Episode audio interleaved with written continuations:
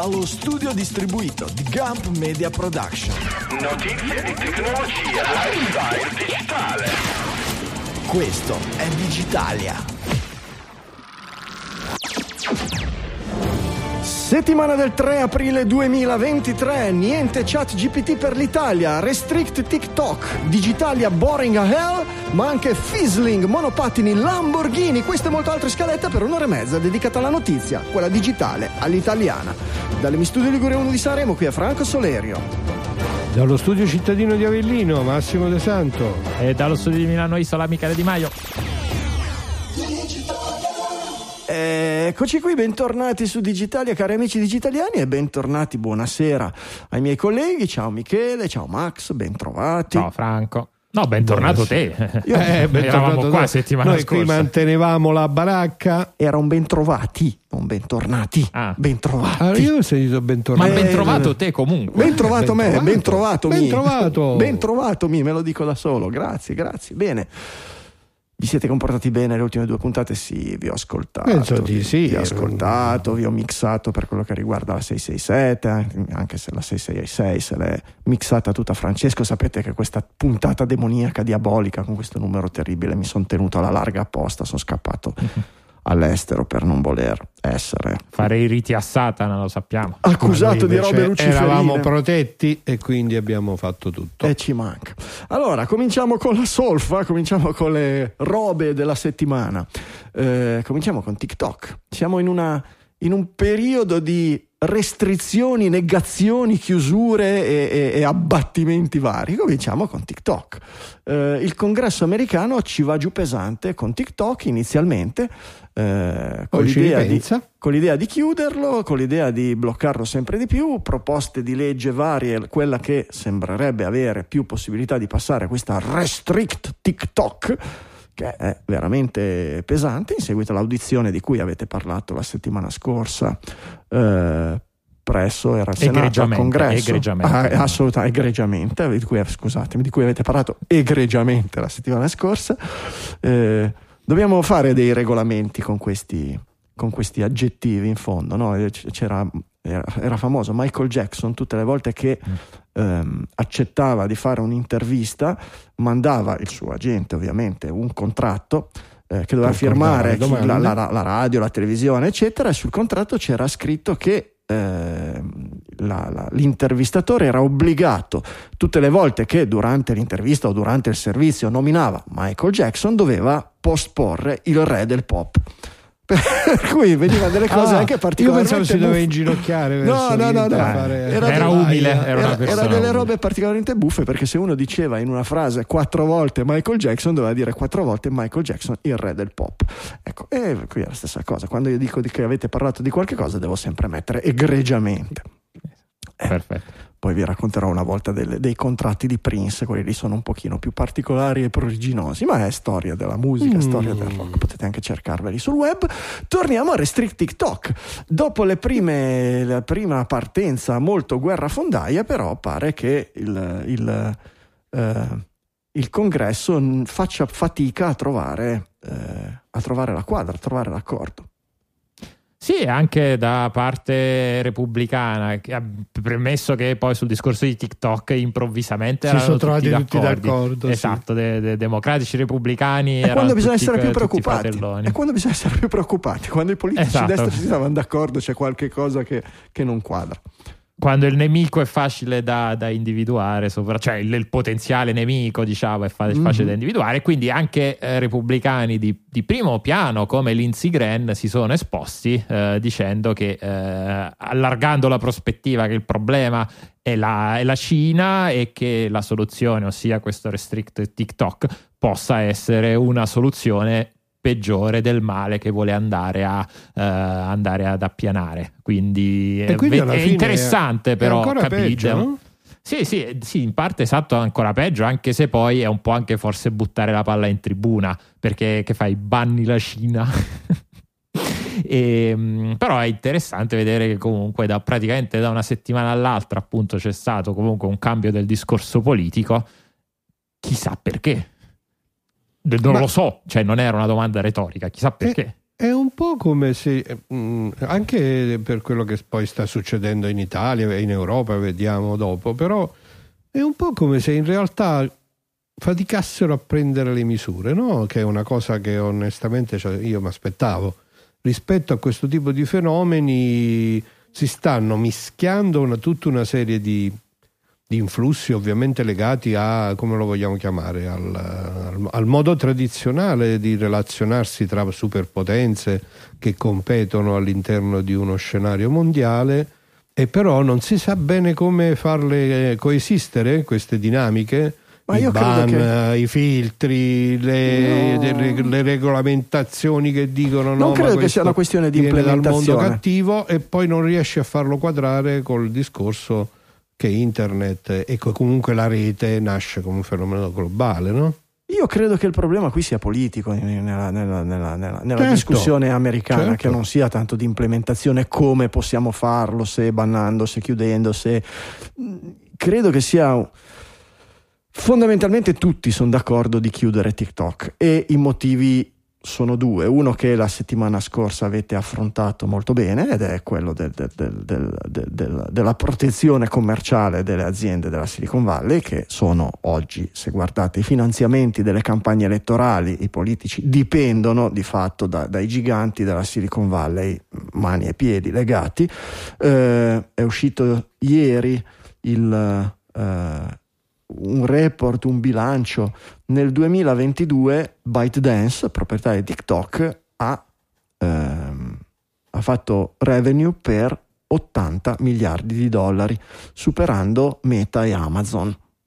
Giusto per darvi TikTok, TikTok, eh, che sembra no, un'appettina che c'è, che abbiamo tra le scatole da un anno e mezzo, in realtà di più, ma nella, nel, nel, nel, nel circolare della notizia, nella coscienza collettiva, ha già massacra, si è già mangiata Meta e Amazon, due colossi terrificanti. E questo è il primo aspetto. Il secondo aspetto è che forse colpisce i politici ancora di più o che aiuta, diciamo, i lobbisti della Silicon Valley, di Big Tech, a convincere i politici è il controllo della narrativa. Chi controlla la narrativa controlla il mondo. Questa è una vecchia frase eh, che è sempre ben valida.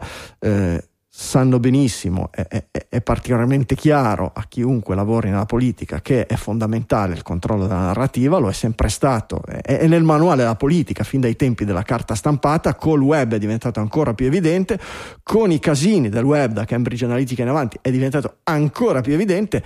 Oh ragazzi, mm, mettiamo il controllo della narrativa nel nostro paese e nel globo in mano a un'azienda che è in mano a la superpotenza avversaria, è ovvio che agli americani questo non va assolutamente a genio, non va assolutamente bene. Per cui eh, che ci sia la convergenza politica per bloccarlo, io non ho nessun dubbio. Eh, penso che il problema oggi di mettersi d'accordo è la scusa.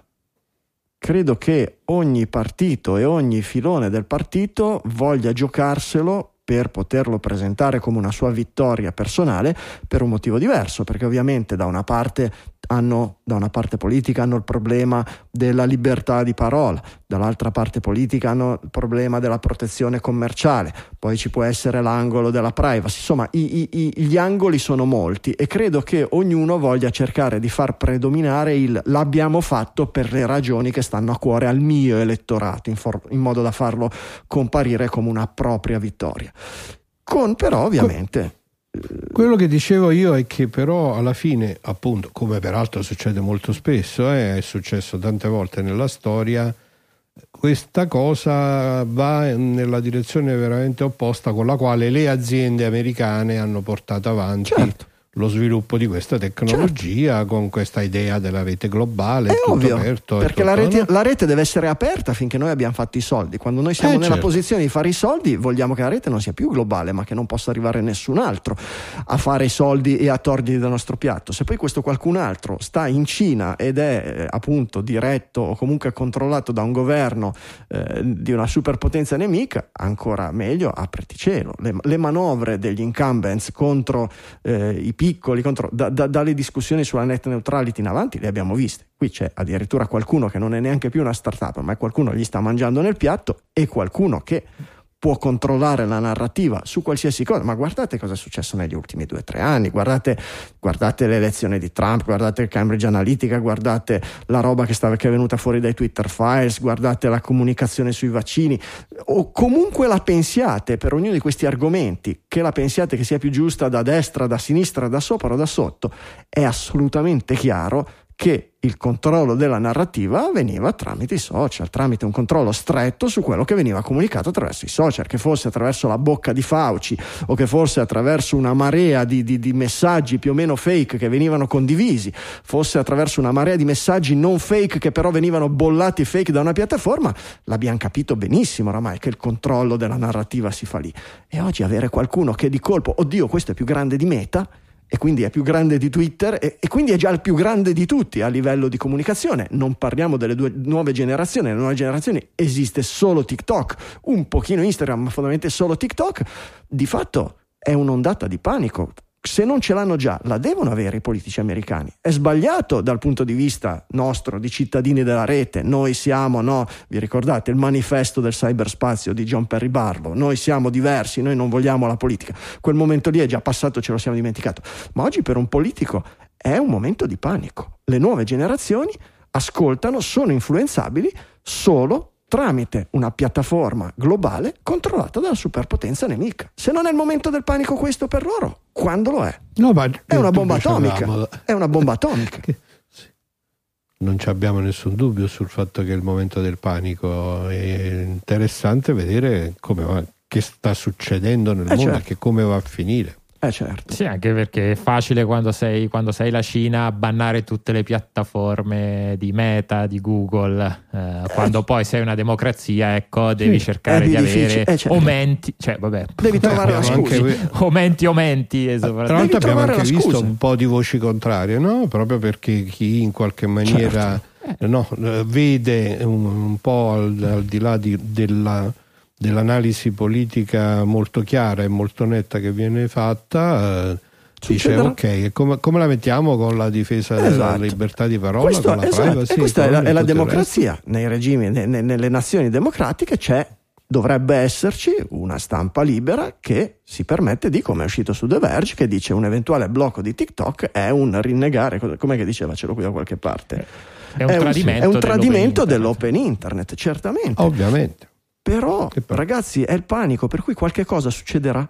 Qualche sì. cosa succederà. Che sia la terza guerra mondiale, che sia la sparatoria nella scuola, che sia succederà un qualche casino per cui un certo tipo di stampa diretta da eh, molto vicina alla politica americana dirà ve l'avevamo detto che TikTok è pericoloso, questa è tutta colpa di TikTok in modo da convincere l'opinione pubblica e mettere in minoranza i, i, i, giornalisti, i pensatori che difendono le idee dell'open internet per dire no, TikTok va bloccato perché effettivamente è troppo pericoloso. Arriverà, arriverà, non saprei dirvi quando, ma come, ma possiamo metterlo nel libretto rosso assolutamente senza problemi.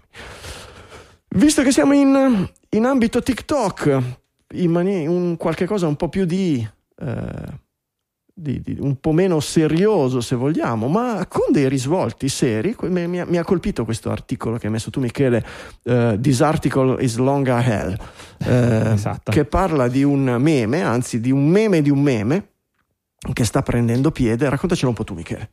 Sì, in pratica parla di questo, uh, di questa, chiamiamolo, beh, chiamiamolo meme, eh, che si chiama uh, Boring A. Questo è un momento molto boomer in cui descrivo qualcosa di cui assolutamente non sapevo, eh, molto non, non, l'avevi, non, l'avevi, visto questo meme in giro? Non l'avevo, no, non l'avevo mai visto. Il mio TikTok lo apro una volta ogni due settimane ed è molto differente da, da questi tipi di contenuti. Comunque, avete presente quando siete davanti alla televisione e nel frattempo sta andando un programma e poi iniziate a scrollare eh, sul, uh, sul, telefono, un qualsiasi social, perché magari quello che improvvisamente avete perso l'attenzione uh, perché è particolarmente noioso quello che c'è in tv, allora iniziate in, in quel momento in cui si spegne il cervello e iniziate a guardare i due flussi, quello della televisione un momento, quello del telefono un altro momento. Ecco, eh, tutto questo viene replicato appunto da, eh, questo, da questo meme, da questo filone di video che vengono pubblicati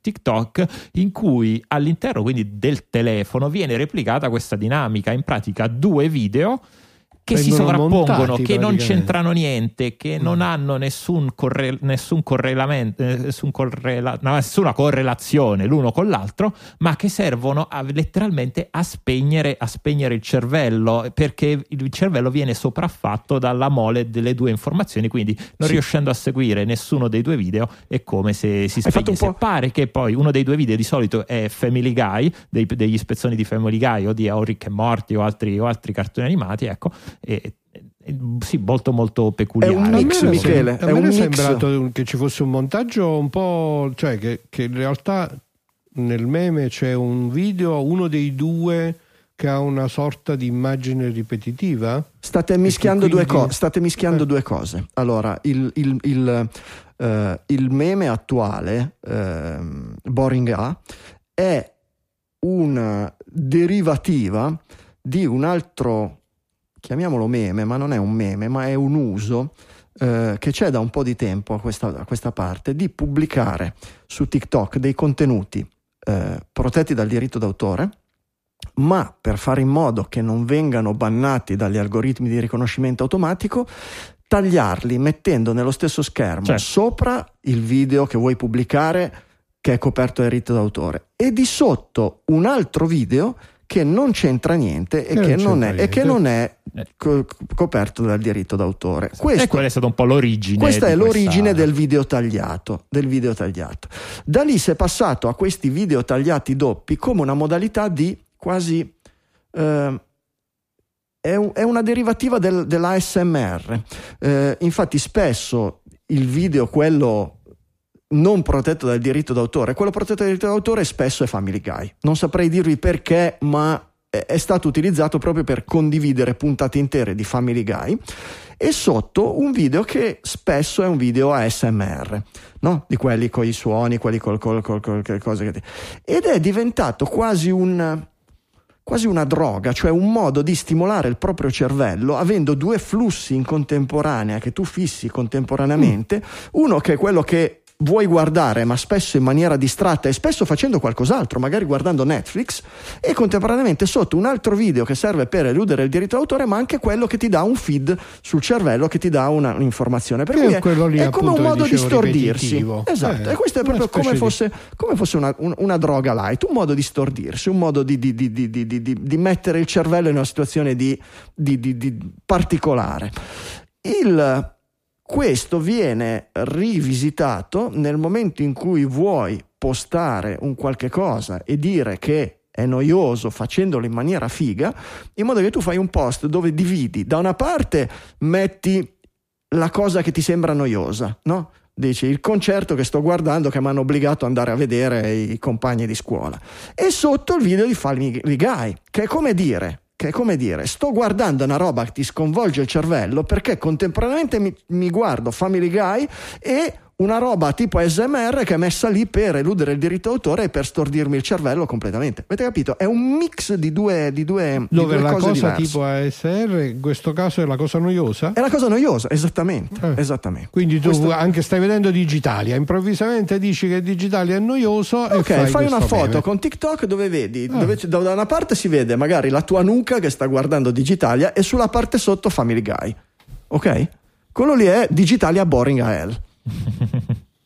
Mamma Tutto bene, direi, quindi. Eh, Sì, fantastico. insomma. Abbiamo- que- questi Però- si sono inventati praticamente una nuova droga cerebrale. Sì, sì, sì, beh, da, da- da SMR in po- da SMR in poi sì, c'è tutto un filone che cerca questo tipo di... Vabbè, ma non so se avete...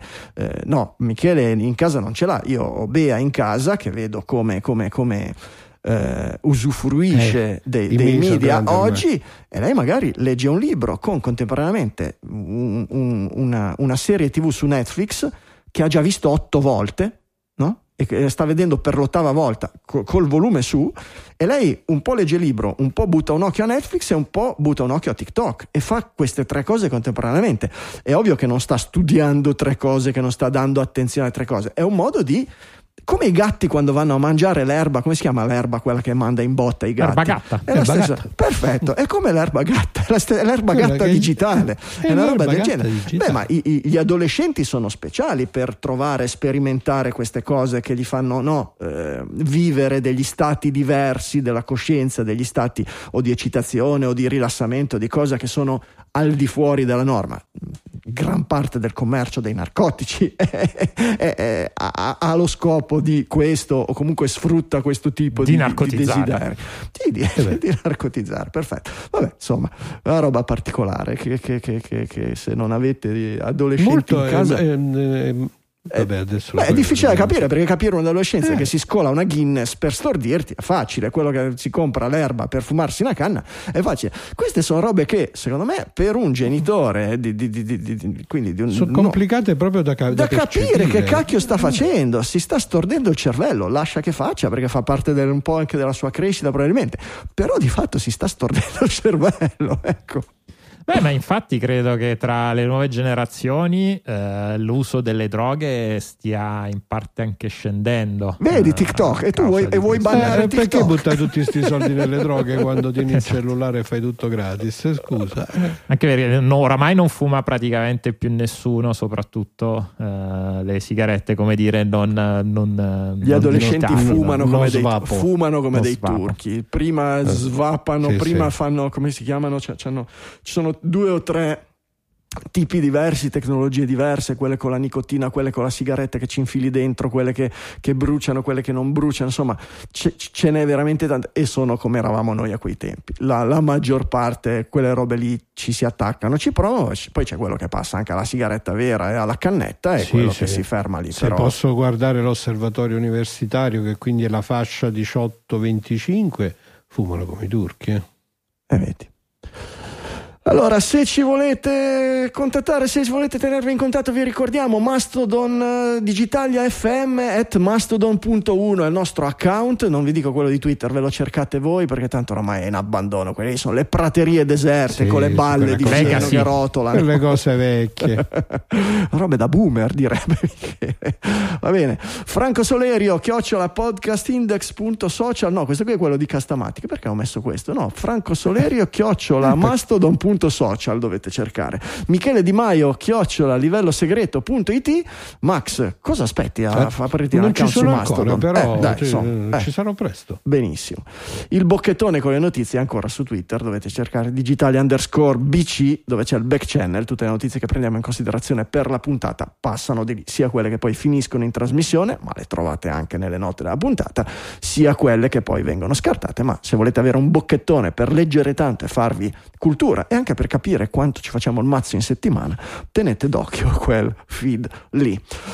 E andando avanti con i ban, questo ci tocca più da vicino. Chat GPT è irraggiungibile dall'Italia. Gran casino che è successo nell'ultima settimana, se ne sono sentite di tutti i colori. Se non ve ne siete accorti.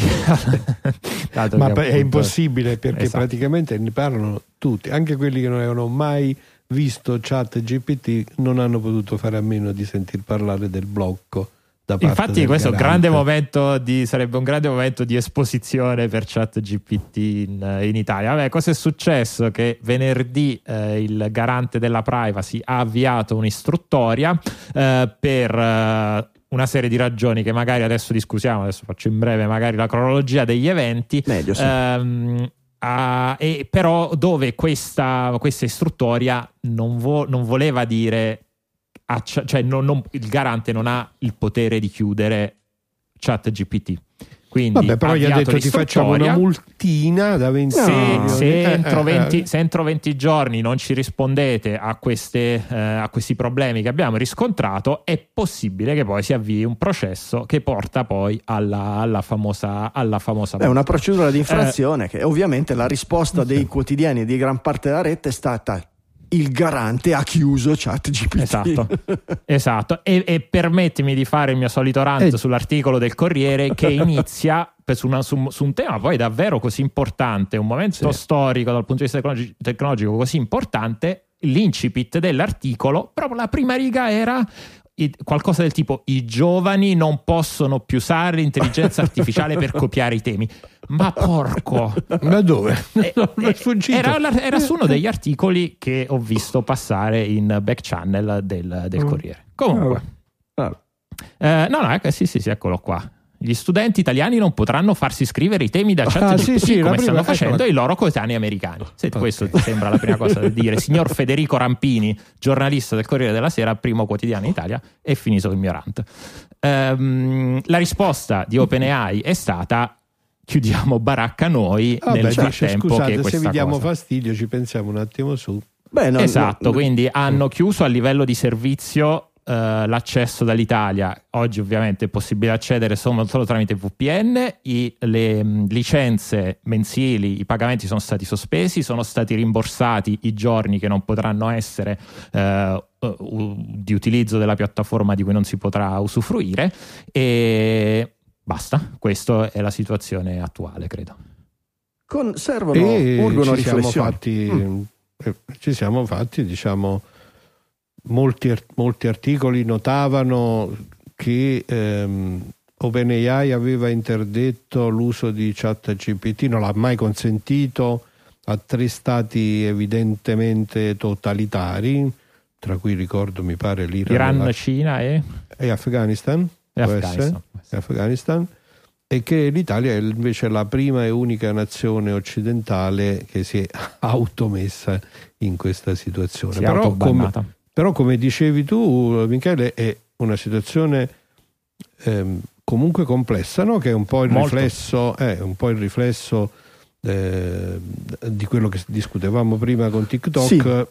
invece spostato su un altro versante che è quello di domandarsi cosa succede quando proviamo ad applicare i criteri che si stanno molto faticosamente definendo, per esempio in Europa, sul rispetto della privacy, sulle, eh, sulle diverse regolamentazioni che in questo settore bisogna mettere in gioco e che succede quando proviamo ad applicarli davvero Sì, in un mondo il- il- appunto di il- questo tipo. Ancora Mettiamo prima in fila, di... secondo me, le ragioni di, questo, di questa Sì, sì, forse Sì, ecco, il garante sembra che cosa ha pezzo. osservato. Esatto. Ha osservato varie cose. La prima è che è relativa allo scraping delle informazioni su internet che eh, sono state utilizzate senza il consenso delle, delle persone, utilizzate appunto per le LLM. E quello credo fosse una ragione. La seconda ragione era poi che il, il fatto che la, eh, la mm, chat GPT possa sputare fuori delle eh, informazioni che non sono eh, che sono comunque anche quelle coperte Allora, dai credo che le due cose siano- GDPR. Credo che le due cose siano strettamente collegate, perché Sì, sì, sì, quello che dai da mangiare e quello che tira fuori sono fondamentalmente Esatto, la stessa se cosa. mangi, se mangi cacca, sputi cacca. Poi il terzo, il terza ragione invece sono i bambini, perché ovviamente sono sempre i bambini, e in quanto oggi può essere utilizzato, credo, tranquillamente dai minori di 13 anni. E non c'è nessun controllo in realtà. senza no? esatto nessun controllo in particolare. Quindi questi, questi sono i tre temi e, e credo che sia abbastanza evidente quanto i primi due, che essere- possono essere fusi, in un, unico, in un unico tema, sono come dire fondanti per quella che oggi è la tecnologia di chat GPT e che da cui vera- sarebbe veramente difficile tornare indietro o farne come dire un Italian edition più light. Eh, sì, mm, però Italian Edition, nel senso, Però dico, Gran parte del tono, eh, gran fai- parte Italian, del European, perché poi gran parte del tono della risposta, quindi al di là degli articoli, quelli deliranti e dei commenti deliranti, il garante ha chiuso chat GPT, però il tono spesso era eh, la solita italietta che non capisce il progresso e che si mette di, no, la burocrazia italiana che si mette di traverso al progresso. Oggi io non lo so se è la solita burocrazia italiana, però quello, la presa di posizione del nostro garante è una cosa che auspicata, che auspichiamo noi da tempo e che anzi penso che verrà presa a esempio eh, come, co- come- come il primo moto di attenzione nei confronti di queste. Noi siamo abituati a vedere i gran casini, no? di svegliarci eh, che TikTok può essere pericoloso quando oramai ce l'ha tutto il mondo, tutto l'universo.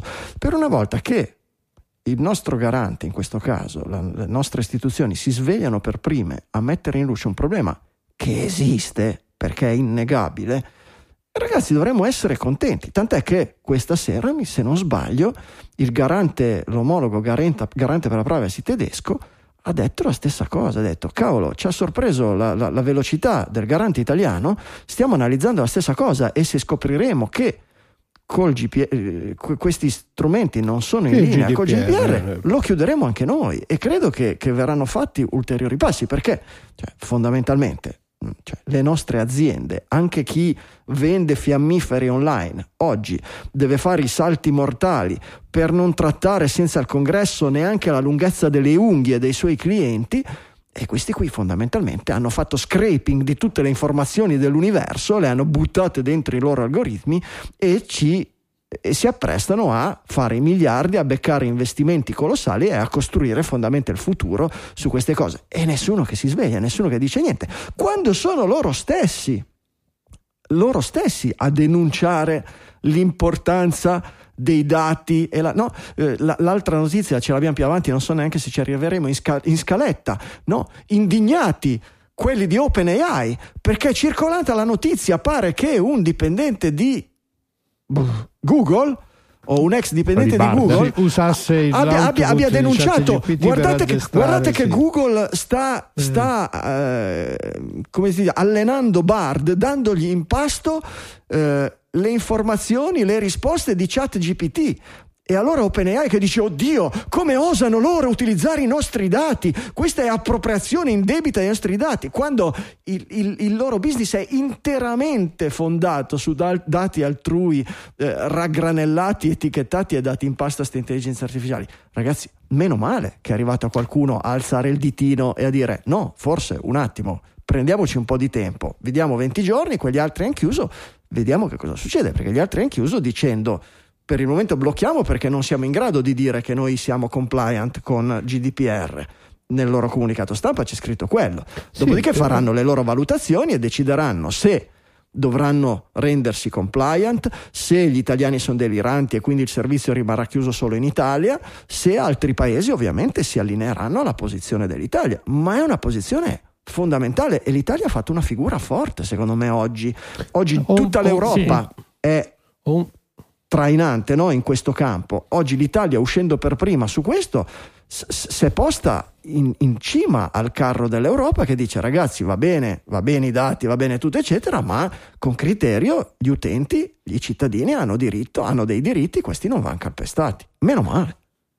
Ho un paio di considerazioni. La prima è che appunto mh, il problema vero è esattamente questo, cioè vedere che cosa accadrà al mondo che abbiamo visto nascere con questo impatto incontrollato delle tecnologie digitali e che per un lunghissimo periodo abbiamo considerato un mondo che poteva tendere all'ideale, no? l'idea dell'open internet, eccetera, eccetera, e poi abbiamo rapidamente visto degenerare. Che cosa accadrà quando si incontrano no? queste, queste regolamentazioni? e questa ricerca di un punto d'equilibrio sulla protezione dei dati personali, sui concetti di privacy e così via, con invece questa gestione eh, che nel passato con tutto questo non ha fatto i conti. Questa è la domanda forte su cui ragionare.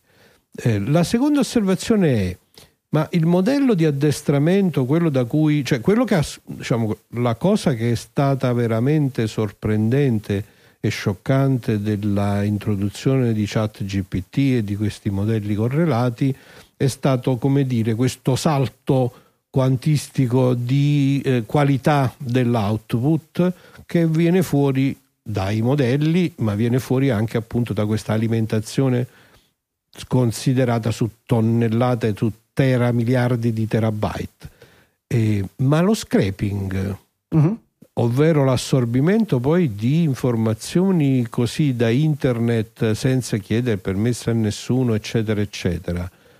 Mm, in fondo è, è la base di tutto il modo di funzionare di una serie di strumenti ed è legato anche al fatto che la, la rete appunto era considerata aperta. E, e qua il, La rete, dico, quindi Eh, la rete è aperta. Sì, fino la rete è alla aperta, ma è non- aperta non vuol dire, non vuol cioè, la- dire che quello che garante metti come sulla... fa? Come ha fatto Max, a capire? Max. Una cosa sono i dati che ti do io, no? E, e- e un altro è che tu addestri il modello Perché il concetto della rete aperta, Max, non è quello di una rete che chiunque può prendere qualsiasi cosa e sfruttarla a suo vantaggio.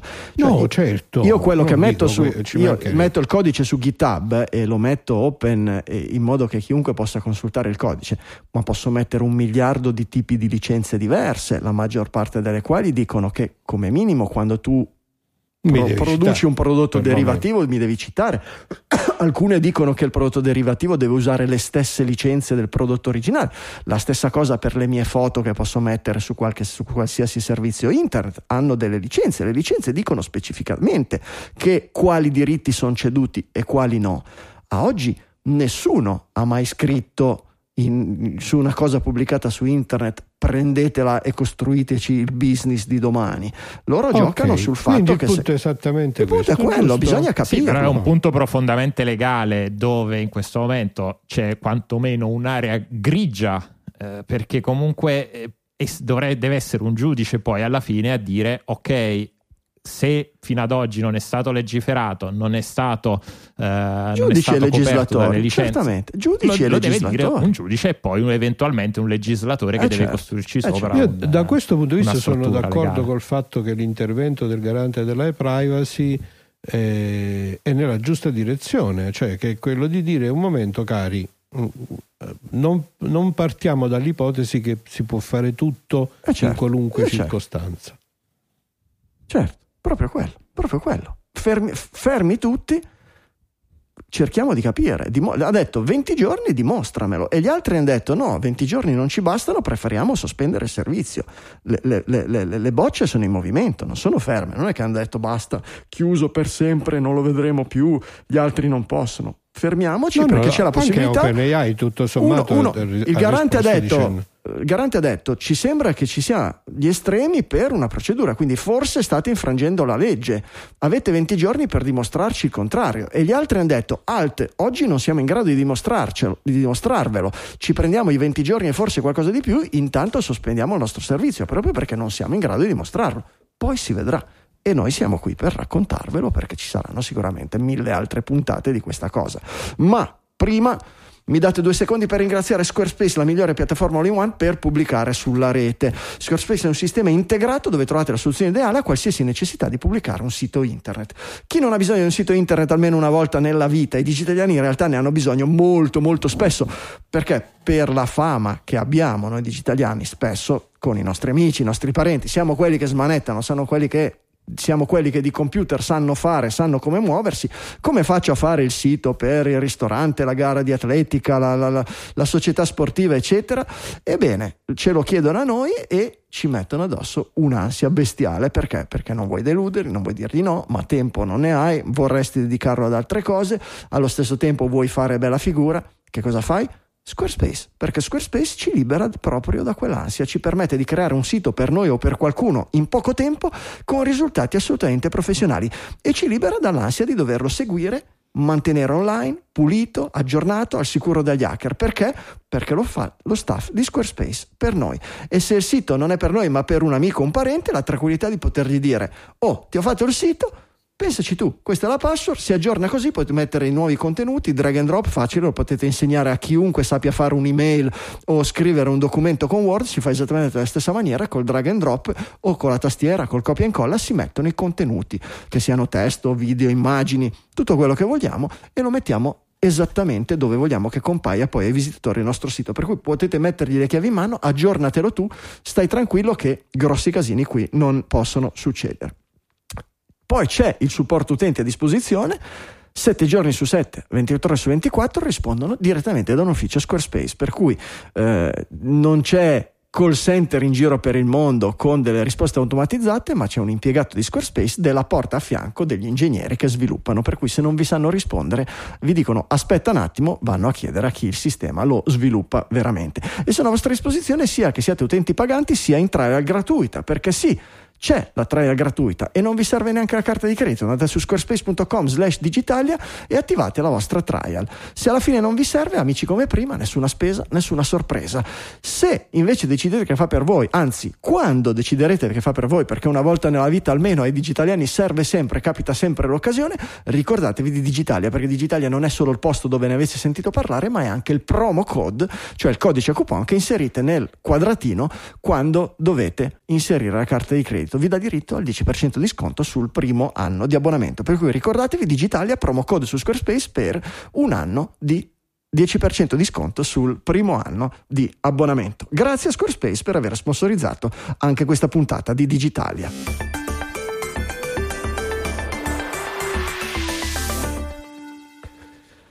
E il garante della privacy e ChatGPT non sono stati gli unici a dire prendiamoci una pausa, a dire prendiamoci una pausa sono stati anche un gruppo di eh, tech leader, AI experts, cioè esperti di intelligenza artificiale, leader del mondo della tecnologia, commentatori vari che hanno firmato una lettera per cercare di dare un fermo a quelli che vengono definiti esp- esperimenti fuori controllo sull'intelligenza artificiale, cioè fondamentalmente hanno chiesto la moratoria per sei mesi, il blocco per sei mesi di qualsiasi sviluppo e test su qualsiasi algoritmo che sia di generazione successiva all'attuale chat GPT-4.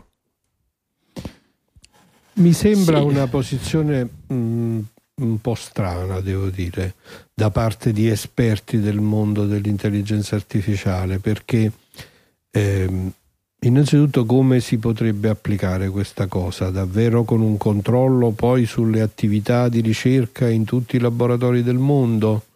Oppure, è quasi una moral eh, suasion. È una riflessione di tipo appunto, ma che senso c'ha?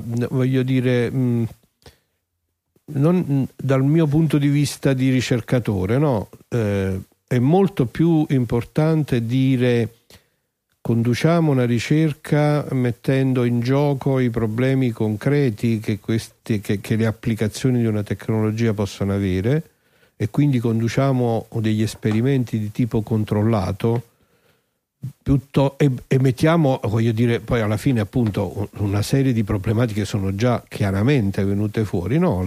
anche proprio rispetto a questi, che il grande successo di questi eh, LLM, alla fine quello che è venuto fuori sono appunto il fatto che possano prendere degli effetti allucinogeni, no? allucinatori, inventare delle, delle, realtà che non esistono e, e darti la sensazione che esistano e così via allora è molto più interessante dire è appunto il momento di mantenere un controllo stretto su ciò che accade e sul non lasciare che si possa fare tutto in qualunque momento piuttosto che un tentativo illusorio di fermare che vuol dire fare una moratoria di sei mesi. Che significa? Dateci del tempo per poi. pensare. Perché sei mesi? Ma poi soprattutto come potresti controllarlo? Siamo le solite finirebbe con qualcuno che lavora e qualcun altro che invece dice di non farlo ma lo fa nel, nel segreto, non è molto meglio portare alla luce davvero no, e chiedere trasparenza, chiedere appunto di rendere il più possibile condivise e pubbliche certe scelte e certe decisioni rispetto all'alimentazione di questi modelli, rendere trasparenti i modelli stessi per vederne l'applicazione. Io credo Ma che ehm... firmare, cioè chiedere una moratoria. Io non sono così, non sono così negativo, oh. non sono così negativo e critico nei confronti di questa iniziativa. Eh, per un motivo forse, forse vi sembrerà strano, ma l'idea è che questa era l'unica cosa o una cosa potente che una serie di persone che non hanno capacità di regolamentare, possibilità di regolamentare o di fermare, al di là magari del loro portafoglio di investimenti, per richiamare l'attenzione su un problema.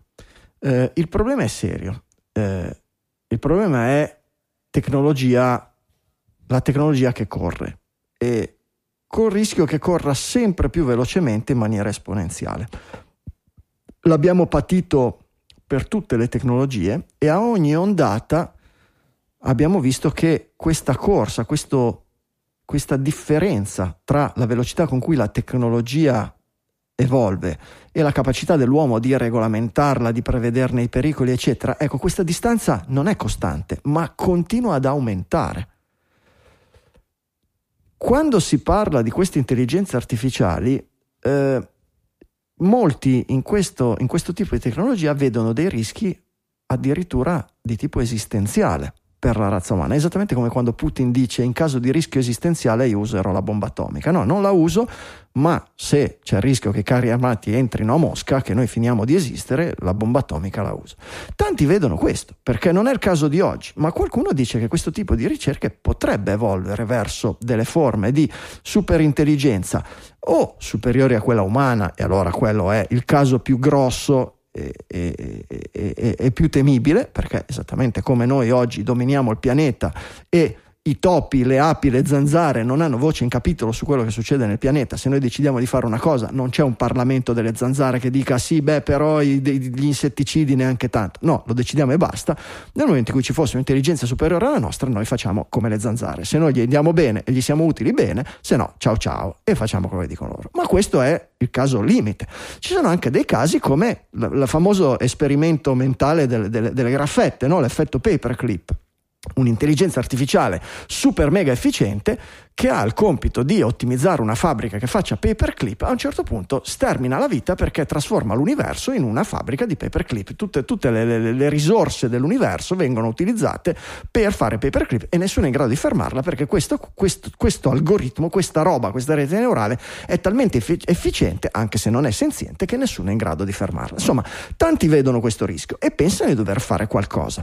È ovvio che il proporre una moratoria non riuscirà mai a avere la moratoria, anche perché che cacchio serve? Sei mesi e poi siamo da capo, cosa succede in sei mesi? E poi se noi, no, come la pecora Dolly, benissimo, abbiamo fatto la lettera per impegnare tutti gli scienziati a eh, non fare esperimenti su, sulla clonazione, non li fa nessuno, ma i cinesi hanno firmato, no, i cinesi fanno fa, cacchio che vogliono e ci troviamo in una situazione che gli unici a avere la clonazione in mano sono i cinesi. No, di nuovo, stesso discorso di prima, per cui io credo che nessuno di questi firma firmatari, se non in maniera molto qualcuno magari in maniera un po' naif ha pensato che potesse avere un'efficacia. Secondo me questo è semplicemente parlare alla moglie perché suocera intenda.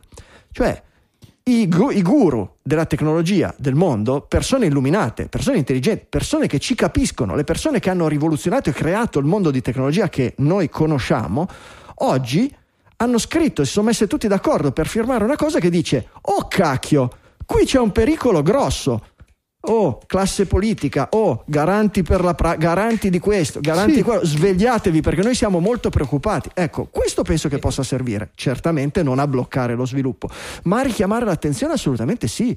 E questo tipo di azioni sono fondamentali oggi, perché queste tecnologie possono finire in un bicchiere d'acqua, possono finire in un altro inverno o possono portare a un altro scalino dell'umanità che si trova con una elite con dei poteri talmente forti che non può far altro che peggiorare quelli che sono gli squilibri che vediamo già nel mondo di tutti i giorni. Per cui ben venga se qualcuno ha il coraggio di dire oh ragazzi calma fermiamoci un attimo e far parlare tutto il mondo, anche se poi il mondo dice sono degli illusi, non si fermeranno mai di qua e di là, però la gente ne parla, qualche politico lo legge, qualcuno inizia a fare delle, de, de, de, dei pensieri e, o a avere no, a livello politico e dire ragazzi propongo una legislazione per, avete visto che eh, Elon Musk, Bill Gates, Belinda, no, la moglie di Steve Jobs, hanno tutti firmato quella lettera, vuol dire che questa è roba seria. Franco, capisco il tuo punto, però ripeto, secondo me le stesse persone avrebbero potuto impostare da subito un'azione più concreta e proporre invece che una moratoria una disciplina proprio perché sono gli esperti e che hanno piena contezza di che significa fare ricerca e che significa farlo in questo settore avrebbero potuto proporre cose più concrete. Il rischio no, è che la politica può venire appunto, dopo. può venire dopo. Abbiamo Speriamo. proposto una moratoria di sei okay. mesi, la cosa è urgente. Lettera morta. Oh ragazzi, adesso è urgentissimo perché questi neanche quando gli abbiamo chiesto di fermarsi si sono fermati. Cioè, non è che facciamo questo e poi ce ne freghiamo, non serve a niente.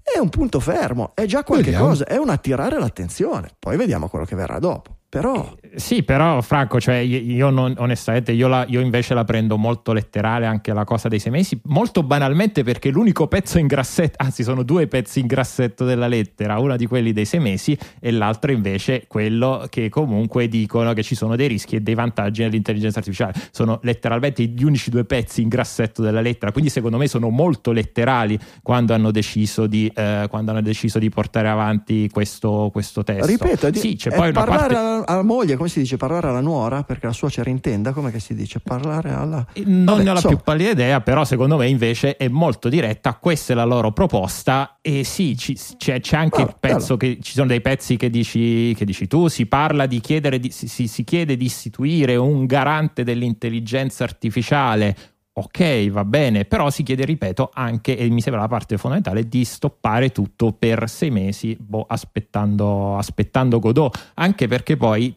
sì, ci sono tanti esperti che hanno, uh, che hanno, firmato, uh, che hanno firmato questa lettera, ma ci sono tanti altri, a partire da uh, Timothy Geroux, che era quella che era stata licenziata da Google, era una delle autrici del paper del, del, pappagallo, del pappagallo stocastico, che ha detto ragazzi non serve a niente perché se fermiamo ChatGPT 5 serve il problema serve non, a far non, parlare non tutti sono venuti fuori tutti Ma... e ne hanno parlato e hanno tutti detto che cosa invece bisognerebbe fare invece di questo ed è un'ottima cosa perché ha dato risonanza, perché è finito sulla prima pagina del New York mm. Times. Ragazzi, io ci andrei piano a pensare che Gary Marcus, Steve Wozniak, Elon Musk, che siano tutti degli idioti. Eh, un po' troppo Ma nessuno spesso. dice no, che sono degli idioti, beh, però no. sta, sono un po' degli illusi ecco, non a, sono, a portare sono, da questa, da questa, in questa direzione il discorso. Sono media, mediamente più intelligenti di noi tre. L'ipotesi che l'abbiano scelto come metodo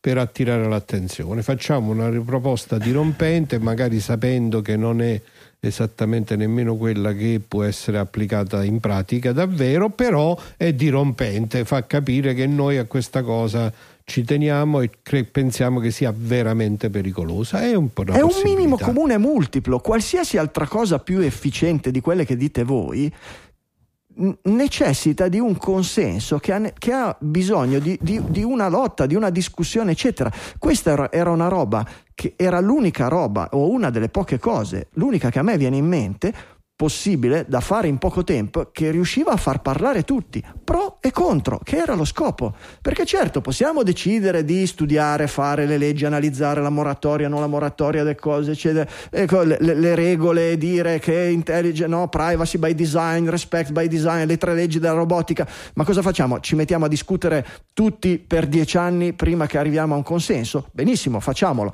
ma intanto facciamo qualcosa che finisca nella prima pagina del New York Times e ne parli tutto il mondo. E poi ci mettiamo a discutere su che cosa è meglio fare, perché questa era una cazzata e magari arriviamo a fare qualcosa. Però intanto abbiamo smosso il mondo, abbiamo smosso delle coscienze. Non è, so, non a me poco. sembra però, Franco, che onestamente sono sei mesi che stiamo parlando di questi disco, di queste cose e su giornali di ogni tipo, dagli editoriali del New York Times alla prima pagina del New York Times, del Washington Post, le opinioni sono abbastanza, sono abbastanza, variegate sia nei rischi che nei pro dell'intelligenza artificiale. Non credo che onestamente questa lettera poi così, aggiunga poi così tanto. Oh, io sto no, la firma di Elon Musk da, che però, da, da esatto. dieci anni su digitale. Esatto, questo è arrivato te, molto te lo riconosceremo più, Max. Questo è, arrivato molto più, questo è arrivato molto più su Michele sulle testate generaliste rispetto a quello. Noi leggiamo Franco, da secoli era sulla prima pagina del New York Times Questa, la, sì. la, la, la, chiacchierata con chat GPT del, del giornalista. Onestamente, boh no, non la vedo così. Ma non, è, non c'era critica, non c'era, non c'era, tutto quello che c'è qui, non c'era la presa di posizione, non c'erano mille voci che fossero più o meno discordanti tra di loro, ma tutti concordi nel pensare che questa sia una cosa pericolosa. C'era uno che scriveva ChatGPT, che, che, che chiacchierava con ChatGPT, che diceva questo qualcuno lo prende come senziente, come no, qualcuno magari l'articolo dopo che diceva ah, i ragazzini a scuola ci fanno i temi, ma non c'era il pericolo esistenziale, non c'era l'effetto, sì. il pericolo di effetto trasmo- trasformativo sulla società su cui qui si sta mettendo la- l'accento. Questo secondo me è una buona cosa non servirà a fare quello che è scritto in quella frase in neretto che dici tu, sicuramente.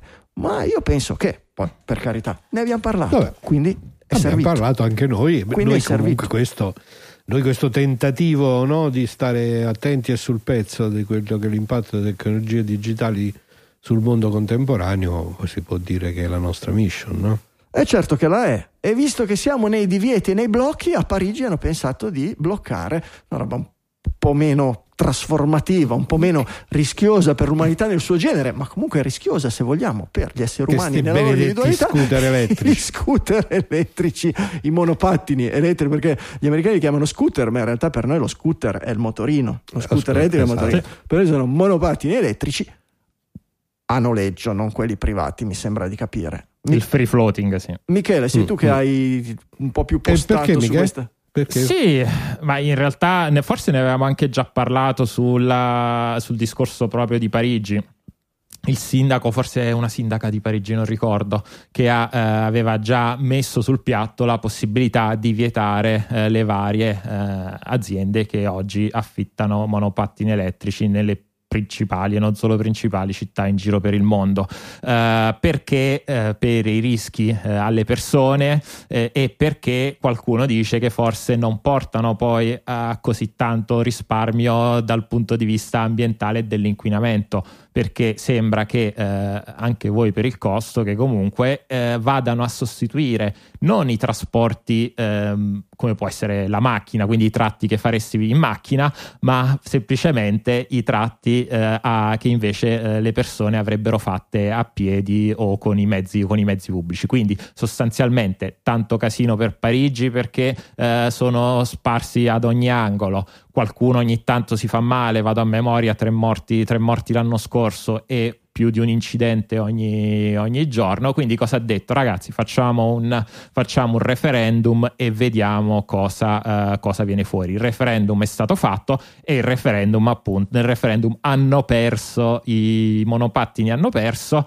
Con, con tutti i problemi che del- di qualsiasi elezione oggi, elezione o votazione oggi, ossia pochissima gente è andata a votare, tal- ci sono quelli che dicono sì vabbè tanto alla fine sono andati a votare soltanto i vecchi Matusa che hanno, che hanno poi votato per il ban, fatto sta che le cose sono andate così e che quindi eh, Parigi adesso provvederà a revocare le licenze dei principali fornitori del, del servizio.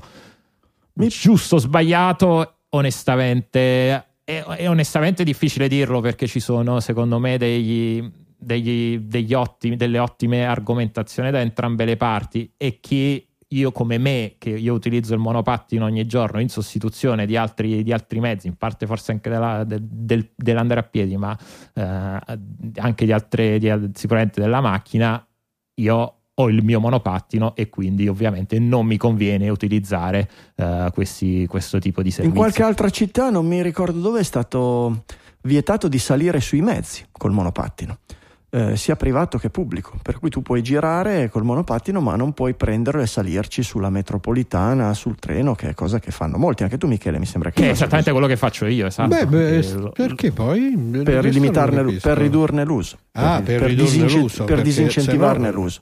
L'idea, l'idea certo. è quella che sia pericoloso per il singolo che lo usa, però su questo io starei molto nella. nella, nella eh, anche le automobili sono sì. Eh, certo, Beh, poi mi piacerebbe, mi piacerebbe di nuovo, qui hanno fatto un referendum senza prima fare una campagna di prima acquisizione e poi divulgazione delle informazioni, perché prima di prendere una decisione bisognerebbe cercare di avere dei dati. Io non li ho visti mai da nessuna parte, dati sulla effettiva, cioè tu dici tre morti in tre anni, 250 incidenti, sì, ma rispetto a quello che noi oggi accettiamo, cioè la bicicletta, l'automobile, il motorino, eccetera. Come riusciamo a paragonarli? Cioè, non so, facciamo un conto di, non so, chilometri, Eh, incidenti per chilometri eh. percorsi, anche se non è paragonabile, perché l'automobile va più veloce, fa molti più chilometri del monopattino, oppure incidenti per orari, per, per- in- incidenti per ore di utilizzo per uomo, incidenti per... è, è mo- è molto... cioè, servirebbe un'analisi un pochino più scientifica di questi fenomeni prima di prendere delle decisioni così, così radicali, così, così, così gravi. E quindi il primo problema credo che sia quello, il secondo è la pericolosità per gli altri e lì dipende sempre dalla normativa. Tu Michele, come viaggi col monopattino? Stai nelle ciclabili? C'hai ciclabili a sufficienza? Vai in mezzo al traffico? allora ehm, Usi il casco? Ah, il casco assolutamente, anche il casco con le freccette. eh, ho- Le, le prime due settimane senza il casco, senza le frecce, onestamente avevo, non dico paura, ma comunque timore che le, le macchine non capissero dove Quindi vai in mezzo al traffico, non, non, non riesci io a fare tutto me- ciclabile. Considera che faccio vuoto per pieno una decina di minuti, due tratti da una decina di minuti di monopattino, eh, praticamente quasi tutto, quasi tutto in strada. Poi io so, sono talebane, onestamente preferisco farmi male io piuttosto che andare in contromano.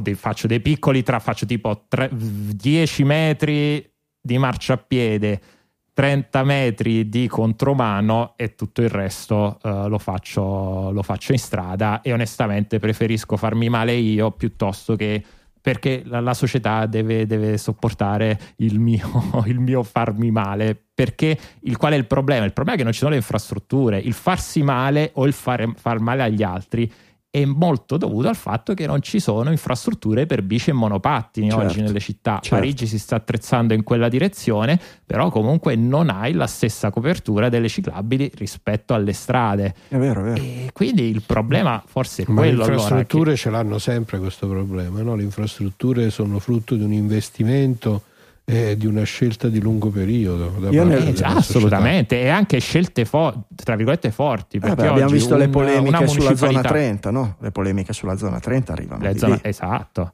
E certo. oggi fare una scelta del genere per una municipalità è una scelta comunque abbastanza impopolare perché la stragrande maggior parte delle persone oggi comunque utilizza la macchina per muoversi ancora di più dopo il ci sono delle scelte pandemia. impopolari che, che, che, però gener- che, però, una volta prese poi incontrano il, certo. il favore di tutti la, la, la, classica sono l'abbiamo visto molto più estremo nelle, nelle isole pedonali eh, assolutamente nella nostra città qui mh, prima di riuscire a trasformare la zona zona de, dei negozi, la cosiddetta vasca locale in, in, in zona pedonale, a tutti i commercianti, ah, rivolta, no, se non passano le macchine chi si fermerà a guardare i nostri negozi di qua e di là, hanno dovuto combattere per vent'anni, trasformate in isola pedonale, ah, meno male, è tutta un'altra cosa adesso, eccetera, per cui tante volte ci vuole un po' Succede, di coraggio sì. da parte dei politici. Certo, però ti ripagano come dire, dopo certo. le elezioni. Eh, certo, certo. Questo è il grosso problema della politica contemporanea. Eh beh, infatti, sì. la democrazia è un sistema del cacchio, lo sappiamo tutti, però gli altri sono peggio e quindi ci teniamo quello che è. Dobbiamo cercare come... di farla funzionare al meglio eh,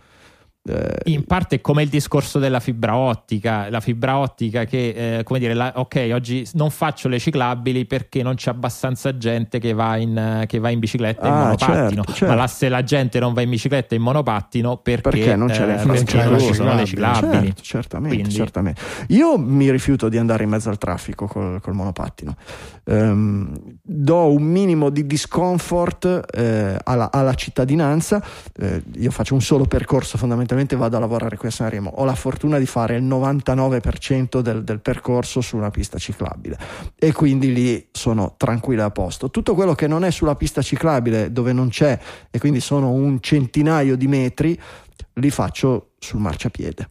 Se non c'è nessuno, li faccio a, a, a cavallo del monopattino a velocità ridotta se c'è qualcuno sul marciapiede, scendo dal monopattino e lo spingo, e lo spingo, per cui faccio il pedone. Dopodiché attraverso una strada sulle strisce pedonali, di nuovo spingendo il monopattino, però dando quel minimo di discomfort ai pedoni, cercando di superarli perché comunque vanno più piano anche quando non li spende, in modo che abbiano l'idea che anche i monopattini abbiano il diritto di esistere, che se se li vogliono togliere dalle balli debbano votare i politici che spingono per più piste ciclabili perché penso che sia stupido penso che sia stupido rischiare la pelle per strada semplicemente perché abbiamo deciso di, di, di, regalare al traffico automobilistico e a chi vende le automobili il 90% del territorio delle nostre, delle nostre città. Eh, eh, però il collegamento che poi fanno è no ai, ai monopattini invece. Beh, no ai monopattini. Sì, certo, eh, certo, lo so, lo capisco, però io la, la, la, mia pelle non ce la metto in mezzo, Michele, mi, mi, mi, dispiace, in mezzo al traffico col monopattino non ci vado neanche col casco e la tuta da, da, da,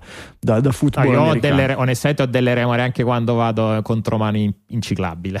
Eh certo, cioè, no, eh no, ma eh lo beh, capisco, lo cioè, capisco. Contromano è sempre un po' come dire No, contromano e impennando. I più forti col monopattino impennano, soprattutto col monopattini hanno la trazione anteriore. Facilissimo, è- esatto. non, è, non è esattamente una manovra a faccia. Io ho il monopattino, non, non l'ho mai usato perché qui è morte certa da- nella mia Avellino città. è complesso poi. Eh, Immagino, non c'è, immagino. non- non c'è un me- forse abbiamo un metro di ciclabile per ogni 10 km di strada normale, solo in alcuni tratti autoconclusivi dove non c'è nulla e quindi potreste andare anche senza la ciclabile e per giunta tutte le strade e i marciapiedi sono pieni di buche di fosse. Perfetto. È proprio l'ambiente ideale. Ho fatto Dai. un giro dentro il quartiere una volta per provarlo perché me l'hanno regalato con la macchina.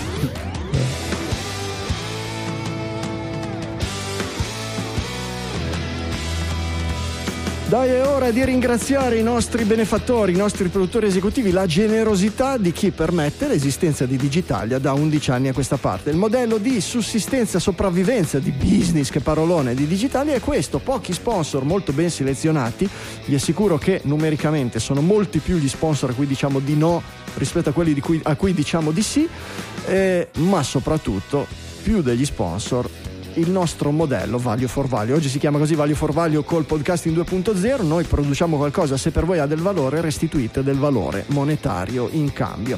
Si fa no, col, col- con la- col cestino delle merendine nelle aziende, non c'è nessuno che sorveglia, c'è il bricchetto, tu prendi la merendina e lasci i soldi. Si fa col cestino della verdura a bordo strada nel nord Italia. E beh, gli ascoltatori del podcasting non possono essere così civili da fare la stessa cosa, da ascoltare una cosa che sanno che non è gratis, sanno che costa fatica e non dare qualcosa in cambio? Certamente no. La nostra audience è diversa, l'ha dimostrato già per tanti anni. Siamo sicuri che anche voi, che siete nuovi o che siete vecchi, ma siete stati magari in categoria protetta fino a oggi, studenti spiantati, cassi integrati, disoccupati, e beh, oggi decidate diate di darci una mano. Quanto do- lo decidete voi? Ogni quanto lo decidete voi? Con Satispay, con PayPal, con bonifico bancario, col Bitcoin, con le app del podcasting 2.0, newpodcastapps.com, fate come volete voi. Noi continuiamo a lavorare perché per noi è un lavoro, siamo qui tutti i lunedì tutto l'anno e oltre a lavorare per voi vi ringraziamo in diretta e nella della puntata. Max, dai, ce l'hai il PDF sotto mano, vero?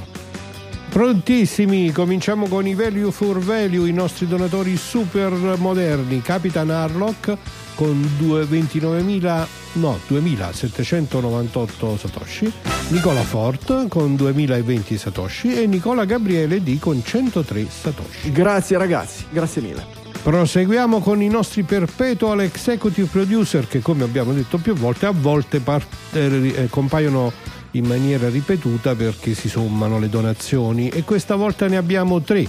Manuel Zavatta e Davide Tinti con la loro donazione singola da un euro e Nicola Gabriele D che ci fa ben tre donazioni singole da 2,01, 2,10 e 2,10 centesimi. Grazie a tutti e grazie a Nicola con donazioni di anticipo di recupero. Questi sono i perpetual, per cui se saltano una puntata, la puntata dopo recuperano. Sono puntuali come un orologio. Grazie di cuore. Perfetto. Donazione ricorrente da un euro al mese di Andrea Scarpellini, seguita da una donazione singola di 2 euro di Giuseppe Benedetti. Grazie. Donazioni ricorrenti da 3 euro al mese di Nicola Bisceglie, Riccardo Peruzzini, Danni Manzini, Roberto Esposito, Paolo Boschetti, Diego Venturini, Matteo Faccio, Michele Olivieri, Alex, Alex Ordiner, Cristian Fabiani, Davide Foglierini, Antonio Turdo e Mario Cervai. Grazie di cuore a tutti, grazie davvero.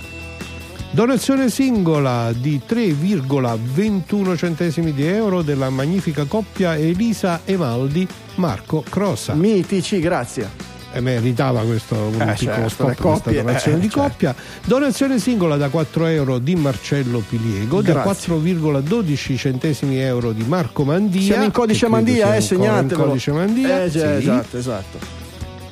Donazione singola da 5 euro di Michele B. Donazioni ricorrenti da 5 euro al mese di Adriano Guarino, Ivan Vannicelli, Mirto Tondini, Stefano Augusto Innocenti, Roberto Tarzia o Tarzia, Matteo Molinari, Michele Coiro, Cristiana Marca. Mitici, bim, ci vuole il... Eccolo qua, la campanella. Grazie Eccolo di cuore. E infine i grandi produttori di questa puntata che sono Maurizio Galluzzo con la sua donazione ricorrente da 10 euro al mese e il famigerato tre trattini con la sua donazione ricorrente Anonimo, da 10 tre- euro al mese. Tre trattini, è uno di quei personaggi mitici come Gamba di Legno, come no, so quelle cose. Esatto, Grande trattini. tre trattini. Chissà se si firma anche all'aeroporto sulla carta d'identità c'è tre trattini.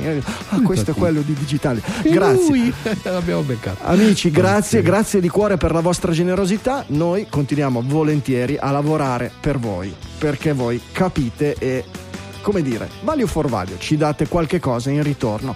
Che sia abbastanza, che sia poco, che sia tanto, non lo so, ma è abbastanza per farci capire che per voi il nostro lavoro ha un valore. Noi continueremo a lavorare per voi.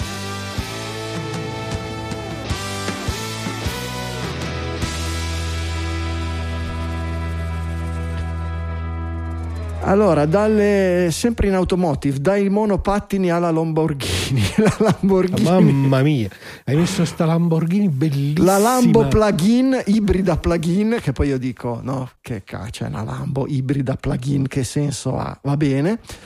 Le, Eh, le- le ibride, avete vedere. presente le ibride plug-in? Tu le carichi a casa, parti, i primi chilometri vai elettrico, quando finisce la carga elettrica parte il motore, eccetera. Io ce l'ho, io ce l'ho. Eh, La quanti- Lamborghini. cioè, no, no, è una plug-in. La Lambo, di- la Lambo di Ok, Max. 40 km. 40 km, dopo 40 km passi all'ibrido puro. Ok, Qua- io 40 se ho capito km posso capirlo. Io 40 km posso Eh. capire. Io stavo studiando una roba del genere anche per me. Io, però, generalmente oramai i, i- i percorsi sotto i 10 km li faccio col monopattino.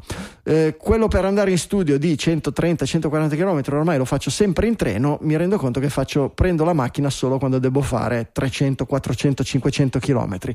Per cui la macchina che mi fa fare i primi Mm. 50 km elettrica e il resto a benzina, che di solito i plug-in spesso sono a benzina, non sono diesel, almeno le marche che ho guardato Sono io. benzina, benzina. Non saprei perché, ma ci sarà un motivo.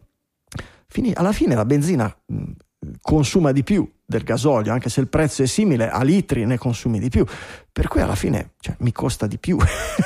No, però il, plug- il plug-in poi diventa ibrido comunque, eh, non è che... che Eh, ma quando è, diventa quando è scarico? Quando è scarico è No, scarico. no, mantiene sempre la- ma- il livello di batteria sufficiente per fare l'ibrido. Quindi, come al solito, no, quando ti fermi riparti in Ah, quando rallenti, quando, Eh, ra- quando rallenti quando recupera. ralle- poi c'ha sempre Vabbè, la però non è la ricarica macchina del quando moto per- freni. non è la macchina del moto perpetuo, Max. Cioè, a un no, certo punto, se non l'attacchi, consuma, eh, certo, però abbatti un po' il consumo. Vabbè, eh. sono molto la mia du- fai 25 al litro, diciamo, Fai- mediamente, che mica è male. Ma se tu fai un viaggio di 600 km, fai 25 al litro per 600 km. Se fai 600 km, no, farà di più di sicuro. Io però normalmente non li faccio. Eh, tu 600 fai dei viaggi più- più brevi, Quindi, più quindi brevi. non ti so dire, io al massimo faccio un 150 km al giorno.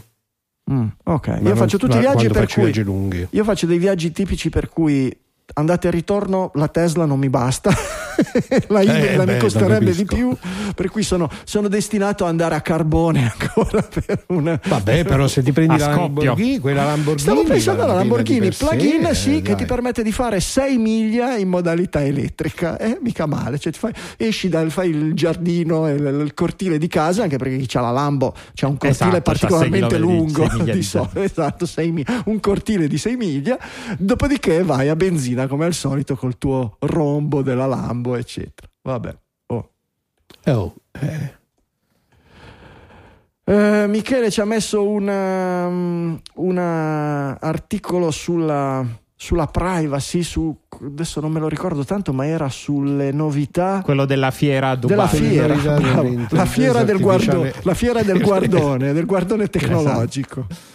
La fiera del guardone tecnologico che appunto si è eh, tenuta a Dubai che è un po' un paese di, guardo- di guardoni eh. Cioè, ci sono stato adesso un, anno, un annetto fa per, per lavoro ed era incredibile come fosse tutto perfetto e non c'era manco una macchina della polizia in giro perché non serve perché tanto il poliziotto sta eh, nella, sua centrale, nella sua centrale operativa e letteralmente hanno sistemi con telecamere ovunque di, di riconoscimento facciale che letteralmente se possono seguire le persone eh, da una parte all'altra della città eh, possono prevedere quanto in maniera corretta questo non lo dice l'articolo eh, o almeno eh, le ronde della polizia sono comunque gestite eh, tramite la, i precoc fondamentalmente quindi un precoc, eh, un precoc artificiale che dice Fantastico. in queste zone sono più eh, Guarda che sta passando probabile. Michele Di Maio, quello era poi praticamente Il- Eh, esatto, se- l'allarme esatto. che è comparso su tutti gli schermi quando tu sei andato in visita a Dubai. Esatto, quindi dall'aeroporto al giro per la città, appunto, eh, venite co- continuamente, continuamente seguiti. Eh, appunto, poi a Dubai c'è stata questa, questa fiera in cui sono state presentate le ultime, eh, le ultime ritrovati tecnologici per la sicurezza delle, delle città ed è un altro di, uno di quei, pochi, di quei pochi luoghi dove cinesi e americani si trovano anche abbastanza bene perché eh, sono, adesso c'erano aziende che esponevano ecco, da, un po', da un po' tutto il mondo, sicuramente da paesi dove tutto questo è molto frequente come appunto la Cina, come anche gli Stati Uniti in parte o come anche Israele che appunto sono, ehm, sono i paesi Sono, eh, guarda, un po' leader. Esatto, un po', un po' leader. Bella anche la, eh, la- come si dice, la, la- il giornalista è andato poi a intervistare, eh, a intervistare il capo della polizia di Dubai, eh, il quale dice: Vabbè, noi monitoriamo tutta la città da quando uno esce dall'aeroporto a quando uno se ne va. Le persone, le persone sono felici. Eh, va bene, eh, eh, Eh, beh, certo che sono felici. Se si azzardano a non essere felici, li sistemiamo Ci noi. pensiamo noi, sorvegliamo anche le espressioni facciali. Appena smettono di sorridere, finiscono in. Sì, sì. C'è, c'è un, bel- un bellissimo romanzo di Terry Pratchett su questo. eh. Ma a parte romanzi da quelle parti lì, mio, mio amico è passato facendo scalo da quelle parti lì in aeroporto. Tornava dalla Nuova Zelanda, non mi ricordo dove tornava, qualche viaggio. Fatto- ha fatto la, la classica estate senza fine, no? Eh, Nel periodo sabbatico si è preso un anno e ha girato a rincorrere l'estate col- con la tavola da surf in giro per il mondo.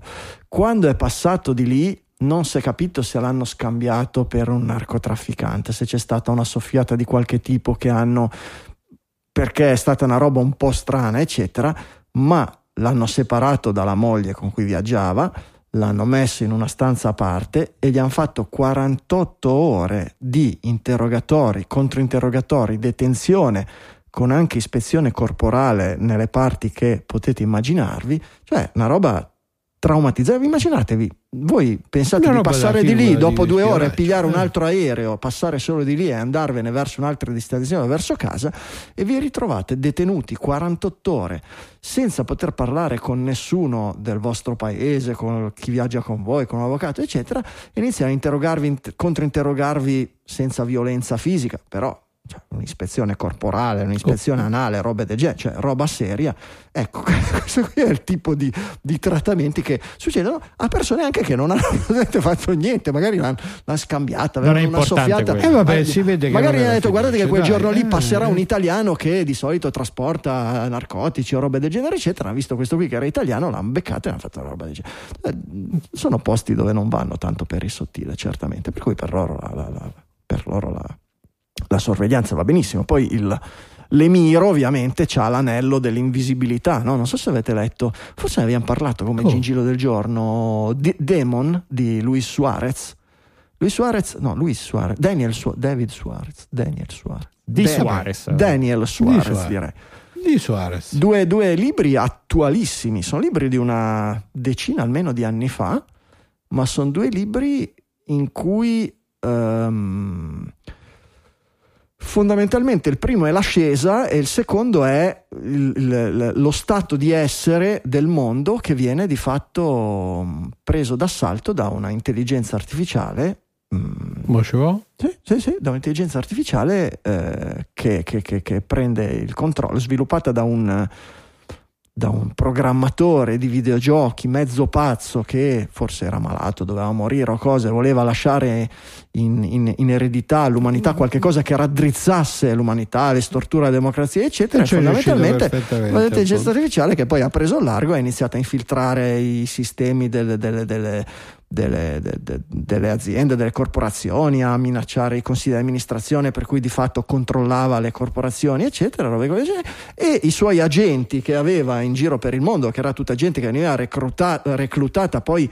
o perché credeva nella missione di questa intelligenza artificiale che era- si chiamava The Demon o perché veniva ricattata in qualche modo, perché The Demon aveva de- de- de- delle cose compromettenti, delle cose o minacciava fisicamente la famiglia roba del genere, gli agenti potevano avere questo anello, che era un anello tecnologico che permetteva di evadere qualsiasi sistema di sorveglianza, di telecamere, di riconoscimento facciale e robe del genere. Il primo non me lo ricordo, il secondo The Demon, adesso ve lo dico, eh, The Demon. Ma una volta i, i gingilli libri erano miei, il mio... Eh, ma secondo me ne abbiamo già forse. Ma non è che, è- non è che me l'avevi è consigliato tu. Non è che me l'avevi consigliato tu. Può essere, anche se l'autore non mi trovo. Demon è un, l'autore è un altro. Daniel Suarez. Però- Daniel Suarez, Suarez. è il secondo, che forse, ma non saprei dirvi se è il più, se è il più bello. A, a me piace molto. E il primo, e il primo, qui ce n'ho un po'. Ah, non mi ricordo come si intitolava il primo. Fammi vedere.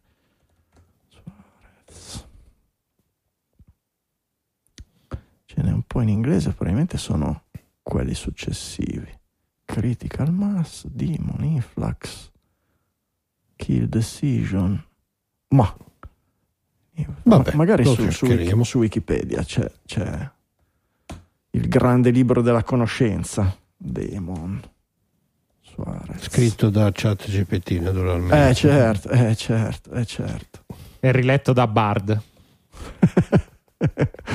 Cosa potrebbe Eh. mai andare storto? Niente, non lo trovo neanche su Fatelo rileggere da Vabbè, Bard. Andateveli a leggere voi, Eh. cercate Daniel Suarez, sicuramente lo trovate. Se lo, lo- lo scovo in post ve lo metto nelle note dell'episodio, non, non nei gingilli del giorno che sono altra roba, questa è roba extra gingilli.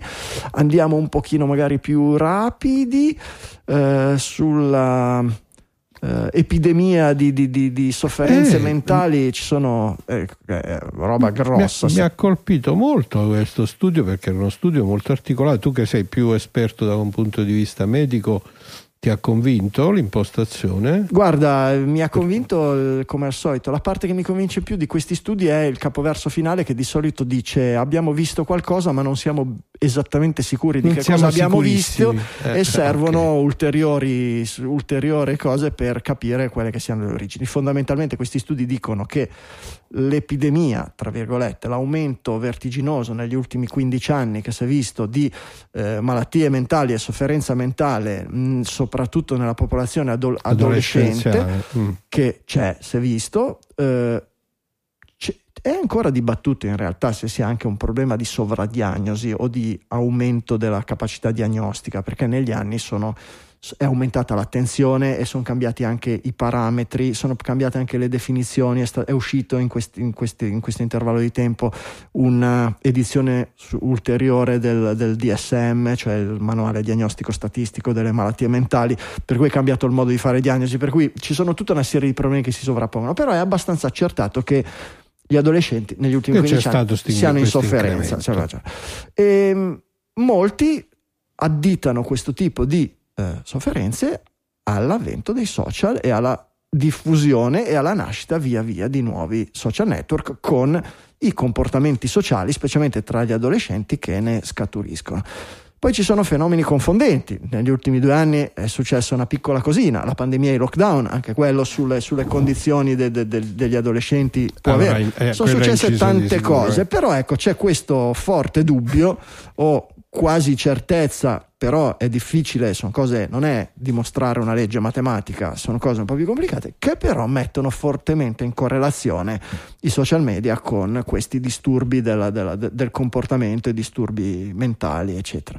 Mm, ved- Dopo aver discusso del boring A, uno ci vede un po' Sì, queste cose, no? Eh, ah sì, certamente. Cioè, Cioè, cioè, eh, ma qui è oltre al boring A, qui è proprio un problema di, di- di- di rapporti tra adolescenti, rapporti tra le persone, di, di sicurezza dell'immagine di sé, eh, di necessità di esporre la propria immagine, ma allo stesso tempo di curarla, eh, bullismo, rischio di, non, di- di- di- paura del bullismo. Ci sono tante, tante, tante cose che si sovrappongono e che sono effettivamente complesse. Il nostro cervello e anche i nostri meccanismi sociali sono evoluti in 10.000 anni, i meccanismi sociali, il cervello in qualche centinaio di migliaia di anni, se non qualche milione, eh, in assenza di eh, es- sovraesposizione sociale come Di quella dei social. social e quindi negli ultimi dieci anni i nostri poveri cervelli e le nostre regole culturali sono state certamente messe alla prova. Se questo arrivi e quanto a produrre malattia mentale è ancora discusso, però questo è un bello studio che può iniziare a farvi capire un po' di chiarezza e soprattutto su cosa, su quali numeri, quali dati, quali prove, quali indizi si stanno fondando questo tipo di ragionamenti. E ovviamente lo trovate sulle note della puntata digitali.fm slash 668. Twittanza varia, direi che la saltiamo perché Twitter ci sta un po' antipatico ultimamente. Ehm, il fizzling. Mamma mia, cioè, hai capito? E questa è proprio tortura. Se ho capito bene, no? rispetto al ghosting, che significa abbiamo utilizzato le app di dating eh, e poi io improvvisamente sparisco. Eh, Puff, ma, ma il ghosting si fa. Eh. il ghosting si fa prima o dopo aver consumato? Ah, questo bisognerebbe chiederlo ai fantasmi, però sospetto dopo. Sospetto dopo. Secondo me c'è un, c'è, Ok. c'è un, Beh, c'è immagino un- dipende eh, dall'interesse. C'è un, ghosting, dipende, c'è un certo. pre-ghosting e un post-ghosting, secondo me. Un però. po' ghosting. Invece questi col fizzling che fanno? Te torturano praticamente con un lento abbandono Sì. in cui ti fanno un messaggino sempre più rarefatto. Sì, Però il ti- ghosting con i sensi di colpa. Sì, guarda, ma io non è che ti volessi lasciare, io è che ho troppe cose da fare, sono i ritmi della vita moderna, nessuno mi ha mai detto che c'è Vabbè, tu mi scrivi, ti devo Eh. scrivere per forza. Eh, Hai capito? E quindi è proprio una tortura, cioè bisogna essere dei cattivi perversi per metterli in Cioè, è quello, è quello di senza fare il go perché eh beh, il ghosting è brutto, oramai ha un marchio Il di ghosting è brutto, però perlomeno è netto, dalla Sì, chat. che E ma invece per non fare il ghosting, per cui Ok. io ti rispondo, per cui non ti ho ghostato, però non mi Ma interessi più e quindi piano piano ci metto più tempo a rispondere ai tuoi messaggi e sono via via sempre più freddo, però se mi chiedi ma ti interessa sai, ancora, non, ma non sì. ce l'ho con te, E che però, adesso ho tante c'ho cose da altre cose fare. Esatto, c'ho un esame da preparare, ho tanti studenti da Eh, Max. esaminare, queste belle cose qua. eh. E questo è il Sei fizzling, è il fizzling, che questi, questi cose. cioè. Che somiglia un po' a quando stappi la Coca-Cola, no? Eh sì, sono queste cose, sì, Eh. sì. Beh, ma ogni tanto su digitale ci abbiamo avuto il fizzling, il gerbilling, il vajazzling, ci abbiamo avuto tutta una serie di queste cose. Anche il vajazzling? Non te lo ricordi il vajazzling? Il vajazzling, sì, era, era era- Non sarà il titolo della puntata, il vagizzling. Mm, no, no, no, no. era un'attrice che l'aveva fatto, era, era- come si chiama? Jennifer Love Hewitt, eh, che Hewitt, come si chiama? Ma che ha la candela al profumo della No, vagina di no, il va-. No, è cosa, non quello, mi quello viene è, non lo so, è il paltrowing, non so come si chiama quello lì. Eh, No, quello è il paltrowing. il vajazzling erano queste che dicevano che, che andava di moda eh, dall'estetista dopo la depilazione integrale si facevano decorare il, il pube con questi brillantini col- con l'adesivo appiccicoso si facevano fare questi disegnini, questi arabeschi No, ma te luccicanti e c'era, quello era il vajazzling. Sì. Non me lo ricordate, ne abbiamo parlato qui Alla su Digitalia dove si, parla, dove si parla di cose serie e si chiedono anche Poi- dei soldi in cambio. Poi- Pappo te. Poi dice appunto che questi poveri adolescenti vanno fuori di testa. Ma per forza, scusa. eh. Ma no, vabbè, è una roba particolare, ma perché no? Non c'è niente di male. Il fizzling è molto peggio del vajazzling, scusa. Eh. Fizzling, Sì, vabbè, il fizzling vajazzling è la addirittura, ricerca eh, della felicità, il fizzling invece Eh. eh, provoca sofferenza. È proprio che ti voglio fa male. Però, però, se devo dire, secondo me questi fenomeni, che sia il ghosting che sia il fizzling, che vengano implementati, che avvengano in ambito di relazioni eh, instaurate attraverso le app di dating, a proposito Michele di queste cose puoi segnartele, visto che tra un po' farai uno speciale su questi argomenti con Francesco, se non sbaglio. Ma Eh, me lo segno. Però, però, ecco, secondo me è incidentale la cosa, cioè non è dovuta alle app di dating questa, cioè sono meccanismi, sia il ghosting che il fizzling, sono meccanismi di distacco che sono sempre esistiti, al Sempre di, là, al di là, secondo me, delle app di dating. Ecco, sono due modi di, di- di tagliare in maniera netta o in maniera a farlo svanire. Oggi poi va bene, devo scrivere un articolo per la versione online di Donna Moderna, e beh, il fizzling perché le app di dating e non faccio il ghosting, eccetera. Però, secondo me, cioè. Tu, Michele, sei più per il ghosting o per il fizzling? Eh, per eh, il bru- Cioè colpo di karate. Esatto. Ah, ho capisco. Vabbè, ho capito. Uber Eats, come Walker Amazon. Texas Ranger. abbiamo- Quello ti lascia senza Calcio rotante, cioè. Eh, calcio certamente, eh, certamente, va bene. Tutte le altre notizie in salsa LLM AI ve le lasciamo perdere. Mm, Jimmy Wales che minaccia di, minaccia di far scrivere Wikipedia dall'intelligenza artificiale, roba Eh, del l'avevo genere. detto io. Eh. Eh, te te l'avevo detto. Il logo di- di- dell'incoronazione di Re Carlo, disegnata dal vostro designer di iPhone preferiti. Sembra un tappo di birra. Ah, Parliamo di Johnny Però è molto Ive, bello, ovviamente. devo dire. È piace bello? Eh, mi, mi- mi spiace per Re Carlo, ma sembra un tappo di birra. Da Johnny Ive, eh, poi non abbiamo detto qual è il Johnny Ive, Johnny. Ive. Io non, non saprei, no- non ha tanto dello stile di Johnny Ive eh, sta affare qua. Boh, Eh, non beh, so. Però non so, Carlo, non non di- so i loghi delle incoronazioni precedenti se avevano uno stile del genere, eccetera. A me fa abbastanza schifo, sinceramente, però Ok. non sono un re, non devo farmi incoronare, quindi ho poca voce in Vabbè, capitolo. tutto bianco non è che poteva essere. Eh, No, ho capito, bianco. però cioè, Johnny Ive è stato quello che quando è passato dal decidere il design generale a essere il capo del design dell'hardware e del software ci ha fatto sparire tutto, anche le porte USB, le- cioè, cioè, avevamo- rischiavamo di avere le macchine e di doverle caricare con la forza del pensiero, per doverle collegare, cioè minimalismo a tutto spiano, anche i bottoni che ci servono cioè, ve li togliamo, anche il bottone per il dismiss delle notifiche ve lo nascondiamo che prima devi fare overing e far comparire il bottone e poi schiacciare, insomma sparisce tutto e poi mi fai un logo che è una cozzaglia di, di fiori tutti intrecciati, la corona senza spazio, senza aria. No, questo non è certamente lo stile che mi aspetto da, da- da Johnny Ive, è, è una Ma roba... senti, a me gli inglesi sono furbi, quello se l'è brevettato come tappo della birra reale, poi dopo l'incoronazione fanno una bella bottiglia Certo, di la, birra. la Corona Special Edition. Perfetto. Ma secondo, me- secondo voi piglia del grano o il- no, del cash, come si dice? Certo Oggi si piglia. dice il cash. Certo che- Prende del cash Johnny Ive o lo paga in visibilità? come si suol dire? Ma secondo me Johnny Ive non ha bisogno di visibilità neanche da ma Carlo neanche di cash, d'Inghilterra. ma quindi- neanche di cash ha bisogno. No, di cash, ma secondo me il cash fa sempre Cash comodo. non c'è mai fine. Esatto. Va bene, per cui se vi chiedono di scrivere un articolo per il web, di usare le vostre foto e vi dicono che vi pagano in visibilità, ditegli, oh, io ho meno soldi di Johnny Ive, Oh. per cui se non va bene a lui essere pagato in visibilità, non va bene neanche a me. E tu non sei il re d'Inghilterra. Punto. Va bene. Si è quadruplicato l'importo. mm, Guarda, queste sono robe noiose, direi gingilli del giorno.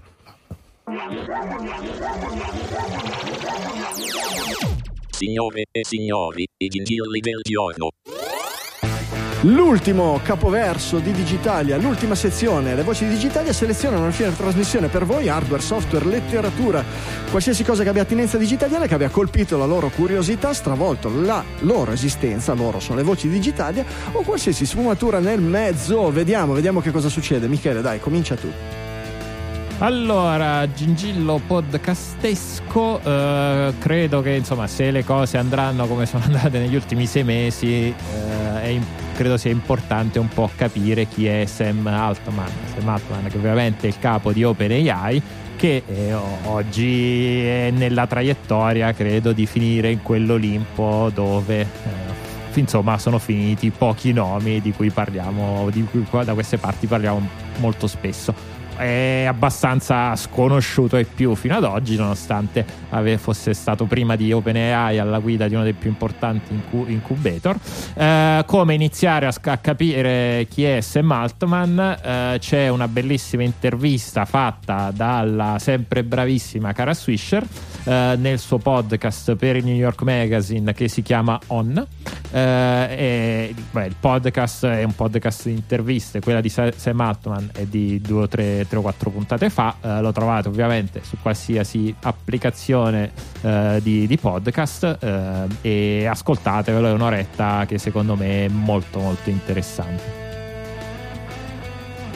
Chi è Sam Altman? Eh, Mi, mi è venuto in mente, Sam Altman è, è- è l'anti-Sarah Connor, è esattamente il contrario di Sarah Connor. No? Sarah Connor è quello che la- il Terminator tornava nel tempo per ucciderla, per le cose, e Sam Altman è il contrario, è quello che i Terminator torneranno indietro per proteggere in modo che non venga ucciso per dare inizio alla, alla rivoluzione dell'intelligenza artificiale. Va bene, Max, deliziaci. Eccoci. Anch'io ho un podcast, ho nominato spesso IEEE Spectrum, che è una delle riviste divulgative dell'IEEE e che fa spesso che fa il punto sulla gen- tecnologia in generale e sulle tecnologie digitali in particolare. E c'è appunto un filone di podcast curato da Spectrum e mi ha particolarmente colpito questo che è ul- è l'ultimo del 23 marzo eh, sono tutti disponibili gratuitamente se cercate IEEE podcast eh, sono disponibili su piattaforme e credo anche sulla maggior parte delle grandi piattaforme di distribuzione dei podcast. C'è questo che fa una interessante riflessione sull'avvento del functional programming eh, quindi su come sta cambiando il modo di programmare eh, anche legato appunto al fatto che si, che ci si orienta sempre di più nella direzione di un approccio funzionale che anche si sposa molto bene con l'idea di programmare tramite le intelligenze artificiali. Quindi una- ovviamente un ascolto un po' da orecchie digitaliane di quelle un po' più hard eh, ed è in lingua inglese, però vi consiglio di tenere d'occhio questo discorso degli IEEE Spectrum Podcast ogni volta che avete voglia di fare il punto approfondito su una tecnologia. Grazie Max. Vedete che non ci fa paura fare pubblicità anche alla concorrenza, che usate le vostre orecchie per ascoltare anche roba diversa da Digitalia, ma ricordatevi delle orecchiette fresche. Ve lo ricordiamo tra poco. Prima l'ultimo gingillo, infinitemac.org. Ehm, ne abbiamo già parlato, l'abbiamo già pubblicato come gingillo alcune, le prime uscite. Ora il progetto è praticamente completo. Su infinitemac.org avete tutte le versioni del sistema operativo del Mac dalla eh, 1.0, System 1, System 1.1, System 2, 2.0, 2.1, System 7, System 8, tutti quanti quelli che sono stati pubblicati fino al, system, al macOS 9, quello è l'ultimo precedente la rivoluzione di macOS 10 o macOS X come lo chiamavamo da noi in Italia, tutti virtualizzati dentro un browser. Per cui se volete fare un trip down the memory lane, se volete ricordarvi di com'era, se utilizzate i Mac a quei tra virgolette bei tempi.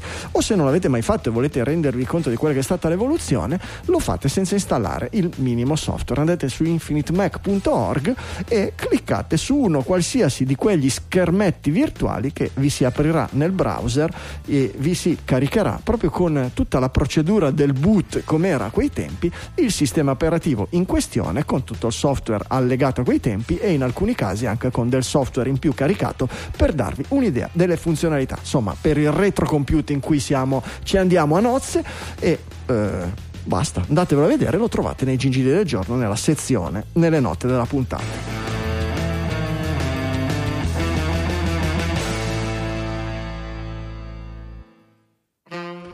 E per continuare sul discorso delle orecchiette fresche, prima dei saluti finali, le orecchiette fresche sono quelle dei vostri amici proto-digitaliani, quelli su, che sentite intavolare qualche discussione. Oggi praticamente tutti, quando, quando abbiamo iniziato Digitalia bisognava andare col lanternino a cercare di capire. Oggi tutti parlano o sparlano più o meno a proposito di OpenAI, ChatGPT, di Twitter, di Mastodon, di queste novità. Ebbene, se volete fare bella figura, li portate su digitale. Noi speriamo di farvi fare bella figura e potete avere qualche cosa di, di più in comune cui, di, par- di cui parlare con i vostri amici. Li mandate su digitale.fm o gli dite di cercare semplicemente digitale su qualsiasi casellina di ricerca che esista nell'universo. Noi cerchiamo di farci trovare, che siano applicazioni per podcast, che siano motori di ricerca generali, ovviamente su Mastodon, su Twitter, cerchiamo su Twitch, su YouTube, dove mettiamo le nostre trasmissioni anche con una, una, come dire, uno sguardo nei nostri studi mentre registriamo su Twitch dove lo facciamo in diretta, anche su YouTube lo facciamo in diretta, insomma